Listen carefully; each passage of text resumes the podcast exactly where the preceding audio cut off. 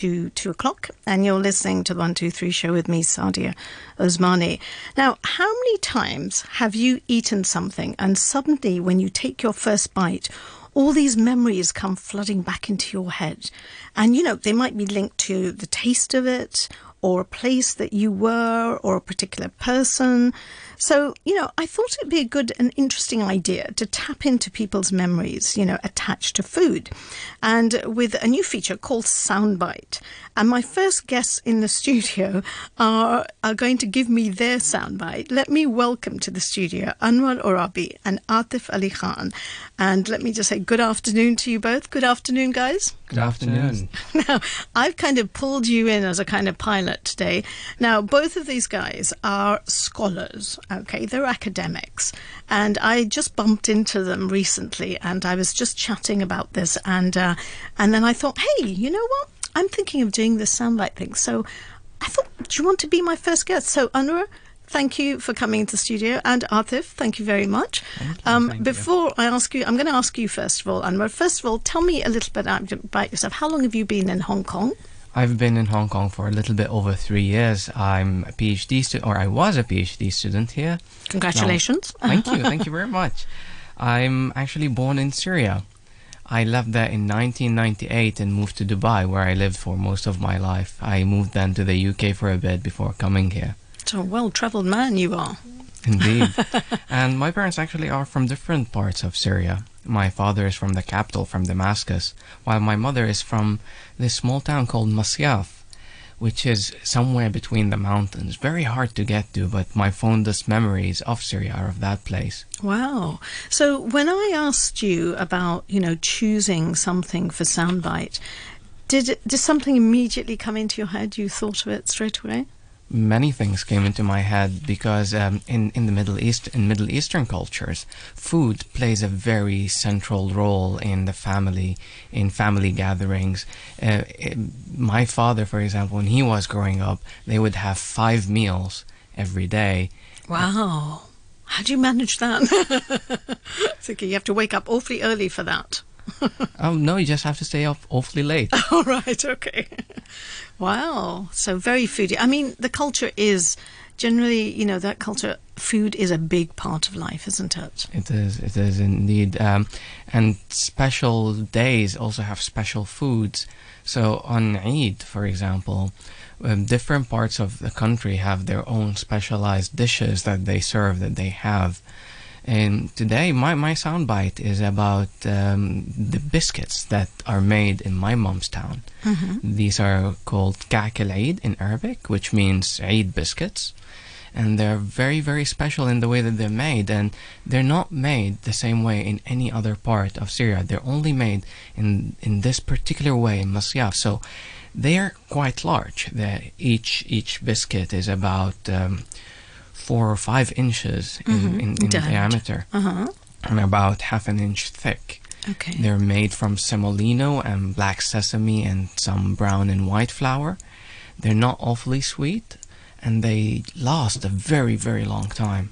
Oh, so so when you make them at Eid, and just to give people a bit of a background, Eid is one of the major festivals um, in the Islamic calendar, and so you know, again, it's I suppose in parallel to Christmas in terms of the the the scale of it, and lots of special things are made during that time, and people come and visit, and so so these biscuits then probably go on for a lot longer than just that Eid period. Then, Yeah, they do. They we, so my grandmother would gather the family and she would make enough for everyone in the family to take home with them. And when we were living in the UAE or in Dubai, we, we, we, we my mom cannot make them by herself, but her mother would have them made with her sister and they would send them with anyone that's traveling and they they'd, they'd make huge batches every Eid you'd still have Eid biscuits for three months after and so how are they eaten? Are they are they things that you enjoy, say, with a nice cup of tea, or how is it? I cannot think of a way that you cannot eat them. I would sometimes have them for breakfast, sometimes uh, for tea time as a snack, and, and, and sometimes after meal. They're they're this they stand somewhere in the middle between a dessert and a hearty breakfast like an oatmeal bowl because they're not they're not very sweet and because they have uh, semolina they have a lot of texture and you get different flavors when you bite into these whole black sesame seeds that are placed inside Well, it's a very sort of um, Chinese ingredient that that's uh, the whole black sesame seeds. But I suppose in Middle Eastern, there's there's a lot of sort of sesame in there too. Uh, Absolutely, black sesame. Um, I was actually surprised when I moved to Asia to see how prevalent black sesame is, because I used for the longest time to think it's a Middle Eastern ingredient. We use it in a lot of baking, in a lot of pastries, in a lot of our dishes, even on savory pastries. Whole sesame seeds, and we almost always use whole sesame seed, are placed on top of the pastries. They taste phenomenal when they're whole and roasted. Mm, so it sounds lovely. The biscuit. So how is it? Is it baked or what do they do? They bake it in an oven. So, so the the dough is prepared, and my grandmother's recipe is is is her own. So uh, she would know it by heart. She wouldn't write it down or anything. She would just know it, and so she was the only person that Wow. could make these. Well, I Um, hope you've got the recipe. I Can you pass it on to your kids? You the know. recipe is only passed down by feel. So my aunt, who still lives in Syria, Mm-hmm. has that recipe, but I'm afraid that my generation may be the last to no, taste it. no, you have to get hold of it seriously. It You is very lose it. labor intensive Oh. because so it's quite a long process to make it. It's not straightforward. is, uh, and so it starts with preparing all the ingredients, and there's plenty of ingredients, and then mixing them, of course, like any baking good, but. Uh, the actual process of rolling the dough, cutting out the cookies, and then the biscuits themselves need to be stamped. Oh, with the forks. uh, No, yeah. no, Oh. they they have a this. They have developed their own stamping Okay, tool that is okay. only sold in that part of Syria to stamp these biscuits. So these are pretty unique. Have you ever thought about, you know, going out there and packaging them up and sending them out to the world? Some people, some of these biscuits will reach someone from my mom's city Uh-huh. somewhere in the world, probably every Eid. Wow, that's Um, amazing. they are they are very uh, in in that part of Syria. They are v- they, they are what to me they are a in itself. Yeah. They are the holiday. That's what it says to you. That's the memory. You also mentioned that um, the the kind of fat, the ghee that is put into those biscuits is uh, has a separate fragrance of itself. Like that's quite a special thing, isn't it? Yeah, absolutely. So this uh, special ghee that we use, and it is. I thought at first. I, I didn't know that it was called ghee in English. I only looked it up recently and found out that's what it was. But this clarified butter um, that that is used uh, just gives it. It, it, it, I think it helps preserve it because it has no milk solids, and at the same time, it, it smells phenomenal. So you know when these biscuits are in the oven baking. And it doesn't smell like butter; it just smells like you can smell it in your mind right now, can't I, you? absolutely, absolutely. I can taste the crumbly texture in my mouth. So can I, you know, just by your descriptions, I'm actually feeling, I'm thinking, oh yes, nice cup of tea and one of those biscuits. I feel like. Is am I right to say that they're quite sort of crispy, quite, quite, are they quite sort of, um, you know, are they soft? Are they quite hard? I imagine that they'd be quite kind of crispy biscuits, right? You bite into them, and they're very hard. Mm-hmm. Once you crack Yeah. that shell, Yeah. they crumble. Okay, listen, Anwar, thank you so much for that. Um, you know, I, I've got. I was trying to. I was trying to think. I must have um, a piece of music between this um, before before we talked to Atif, and I found. I just looked up sort of cookies, and I actually found a piece of music called Christmas Cookies, which is probably appropriate for this. But Anwar, thank you so much, and we'll talk to Atif after the next track. Thank the you for having me. Sound lovely.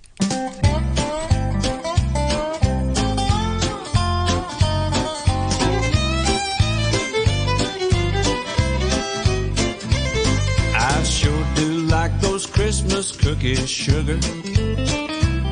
I sure do like those Christmas cookies, babe.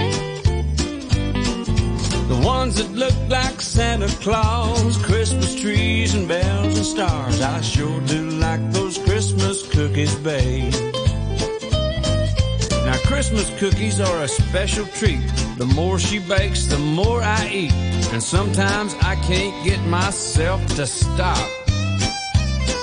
Sometimes she'll wait till I'm asleep and she'll take the ones that I didn't eat and put those little sprinkly things on top.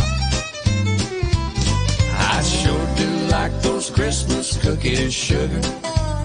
I sure do like those Christmas cookies, babe. Ones that look like Santa Claus, Christmas trees and bells and stars. I sure do like those Christmas cookies, babe.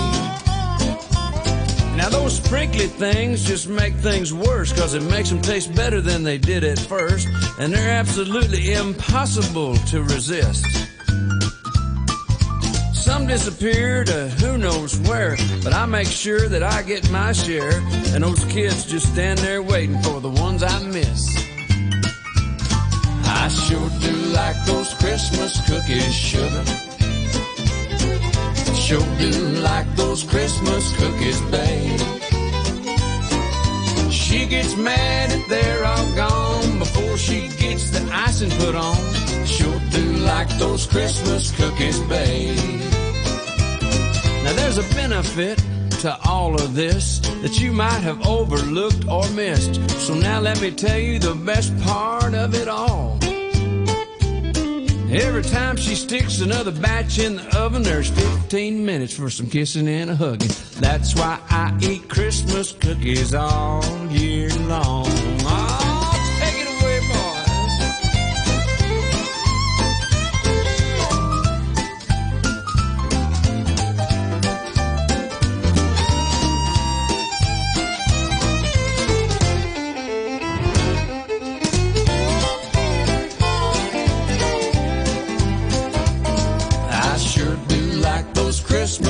Sugar. I sure do like those Christmas cookies, babe. The ones that look like Santa Claus, Christmas trees and bells and stars. I sure do like those Christmas cookies, babe. I sure do like those Christmas cookies, babe. That was George Strait and Christmas cookies. Well, I thought that was quite appropriate. Time is 15 minutes to 2 o'clock, and you're listening to the 123 show with me, Sadia Osmani. And it is Soundbite that you're listening to at the moment in terms of a new feature. We've talked to Anwar about his um, Eid cookies, and I'm going to move over now to Atif. Um, welcome to the program, Atif. Thank you. Thank you. So tell me a little bit about yourself. You're here in Hong Kong for how long? I'm also here from last three years. I came here for my PhD, and just I just finished my PhD as well, uh, like Anwar. So uh, I'm here also for three years. So whereabouts have you come from then? I'm from India. I'm from north part of India. Uh, the, sa- the state is Uttar Pradesh. So in western part of Uttar Pradesh, I'm there, which is uh, very similar to the taste of in terms of the food. It's very similar to Pakistan. Okay. North Pakistan. So nice spicy food. Yeah, very spicy food. So all food is, I think, much spicier than if you go to south part. Okay. So I like spicy food, but the food which have I have a very memory Uh-huh. is dessert. Okay. Just like uh, Anwar said, it's also from very festive dessert is we use on Eid festival as well. so so both of you guys it's quite appropriate actually considering it's got the new, we've got the new year and Christmas and stuff. You've both gone gone for items which are very sort of cooked during festival time, you know, like Yes. equivalent to Eid. So now what is your item? Which one have you gone for? Uh, it's uh, called uh, Sivai Zarda. Mm-hmm. Sivai Zarda. So it's uh, made by these uh, very thin noodles. Yeah, vermicelli. vermicelli. This it's a it's a very brittle. It can be broken Mm-hmm. very easily, and so we we make this one and uh, using with the syrup, sugar syrup, Uh-huh. and it's quite sweet.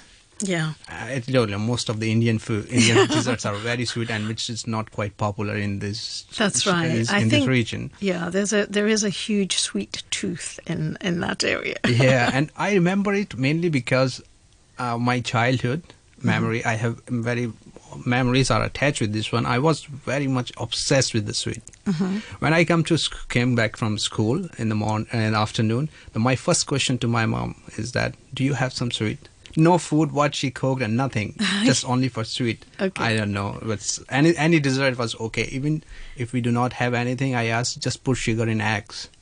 I just want sweets. Oh my goodness. Yeah. Right. So, but this particular sweet is I, I have memory because uh, whenever she's cooking, she was perfect in cooking in this one. So whenever she's cooking, I feel, I feel that some guests are coming in my home, Mm-hmm. and I was so happy that I will eat this. Not only eat this because I get a time so that my father would be busy in among guests, Uh-huh. so that I can read my comics, I can read uh, magazines, which is not allowed. So there are fringe benefits of your mother making this sweet because it would distract your father with Exactly. guests, and you could do what you like. Yeah. So, so I, I, this is a very good memory for Yeah, me, uh, yeah. especially now. Uh, so, when, so this uh, this cook this sweet dessert gave me very good memory about my father and mother both. So, yeah. So the actual dessert itself. So uh, the ingredients. Um, you have very fine vermicelli noodles, yes. and I assume, and obviously there's a lovely sugary syrup there. Yes. Um, is there milk in there too? Yes, it's, Yeah. it has actually that both type of milks. One is milk just normal, you just uh, what you drink in the, every day in the morning. Okay. Another you use the milk uh, very solid in the solid form, Okay. and it's very highly evaporated milk. Uh, Make to thicken it yeah, all very up. thick. Yeah, you put in the last. In the beginning, uh, when you are cooking it, first you fry these noodles of the- like the same in the ghee. What Anwar described. Mm-hmm. So we can smell ghee. the fragrance of the ghee. Yeah, These noodles are first fried in this lovely clarified butter. It sounds Yes. lovely. And Right. After fry, the- during frying, the, as soon as it's fried, you put uh, milk inside, so milk on that, so that it, it stays soft. Uh-huh. Okay. Because you are frying, becomes more brittle. So you put uh, milk. And that just kind of makes yeah. those noodles lovely and, then, soft, yeah. right? And after that, you make sugar syrup Uh-huh. separately in Uh-huh. water. And after finishing, you pour all this sweet uh, syrup over this Uh-huh. uh, s- dessert. Then you have to put some some almonds and other dry fruits and Pistachios. And during that period, yeah, exactly, saffron. It gives a very good, good, good, yeah, smell. And then this, you put this solid milk, highly evaporated milk, which gives this a better taste. Uh-huh. Thickness. Yeah, thickness and better taste. And especially when even even you eat this next day, it's good. And Yeah. It's much better, and it has both taste. If you eat. Uh, when it says like Just not heated, then it's like a brittle taste. Uh-huh. But if you just heat up like 30 seconds, it becomes very Oh, soft. sounds it will melt in your mouth. So, is this something that obviously your mum was amazing at it and Yeah. she was super cooking it? Is this something that you would find in majority of households and um, you know at Eid or something similar to it? No, not exactly the same. Mm-hmm. They're usually in a, during Eid we have just milk and these noodles. Mm-hmm, That's it. And that's kind of, uh, That's normal. We call Like sivai. sh- yeah, sheer korma. Sheer Yeah, korma. I yeah. Mm-hmm. like this, but it's not like this. This is particular sweet, and though other my sister-in-laws and other people can make it, but It's I not know like your Not mum's. not exactly. Yeah, I don't know what she does there. She does the well, it's your magic she mum's puts hand. It's that it is. You've just said it. It is the magic of your mum's hands. It Yes. is just like Anwar was saying about his grandmother too. That you know the way she makes it, it's totally different. Now, Anwar, you were sitting there listening to this, and I noticed you we just had your eyes closed and you were just imagining this sweet being cooked. I could just sense that you were doing that. I wanted to smell it too. And Yeah, I never like- tried uh, to cook it. Uh-huh. Mainly because I know I cannot make like that. Well, I mean, you know, you can. I suppose all of the ingredients. Certainly, um, you can get all the ingredients. Maybe not. You know, the thing with the clarify the the milk solids that you're saying at the end, that would Yeah. be something that you could actually. You know, they probably make those at home. It's probably almost the the cream on the top, the, the malai they call it. You know, which is at the top of it. Yeah, It's actually there's a, some word for this we call mawa. Yeah, yeah. I don't know, it's a- yeah. it's So it is milk solids. yeah. It's Yeah, just solid it's milk. it's completely sort of evaporate. You know, it's it's been worked on quite a bit. So so the milk has disappeared, but it's just left the goodness there. Goodness, yeah, exactly. Well, it sounds it sounds amazing. It sounds really good. So, so anything else? I mean, just off the top of your heads, guys, before I put on the next track, um, can I just ask you because you're both here? You've told me, like, obviously, Anwar's was the biscuits, and yours was this lovely um, pudding. Um, anything else that comes in now when you're in Hong Kong, and you've both been living in Hong Kong for a little while now? Any other thing comes into your mind in terms of food that you really like? If there was one thing I could ask you, which thing in Hong Kong do you really enjoy eating? Or, or you may actually make it yourself, just to end our little session. Egg tarts. Egg tarts. Oh, the Portuguese egg tarts, right? They're fantastic. Oh, yeah. The the Hong Kong egg tarts, the ones made with the biscuit base rather than the Mm. puff pastry base. They're they're fantastic. They're just amazing. Oh, okay. I've never had the ones with biscuit base. Actually, I've only had the the um, puff pastry base. Okay, and Atif. For me, it's food is because you know Hong Kong food is not very spicy for me, but their lemon tea is amazing. I love lemon- their lemon tea. Oh. I think nowhere is better lemon tea than Hong Kong. Good. Well, thank you guys. Thank you, Anwar. Thank you, Atif, Thank you. for your sound bites. And I hope that, you know, um, if you have a soundbite, then make sure you get in touch with me and you can uh, come on the program and tell me all about it.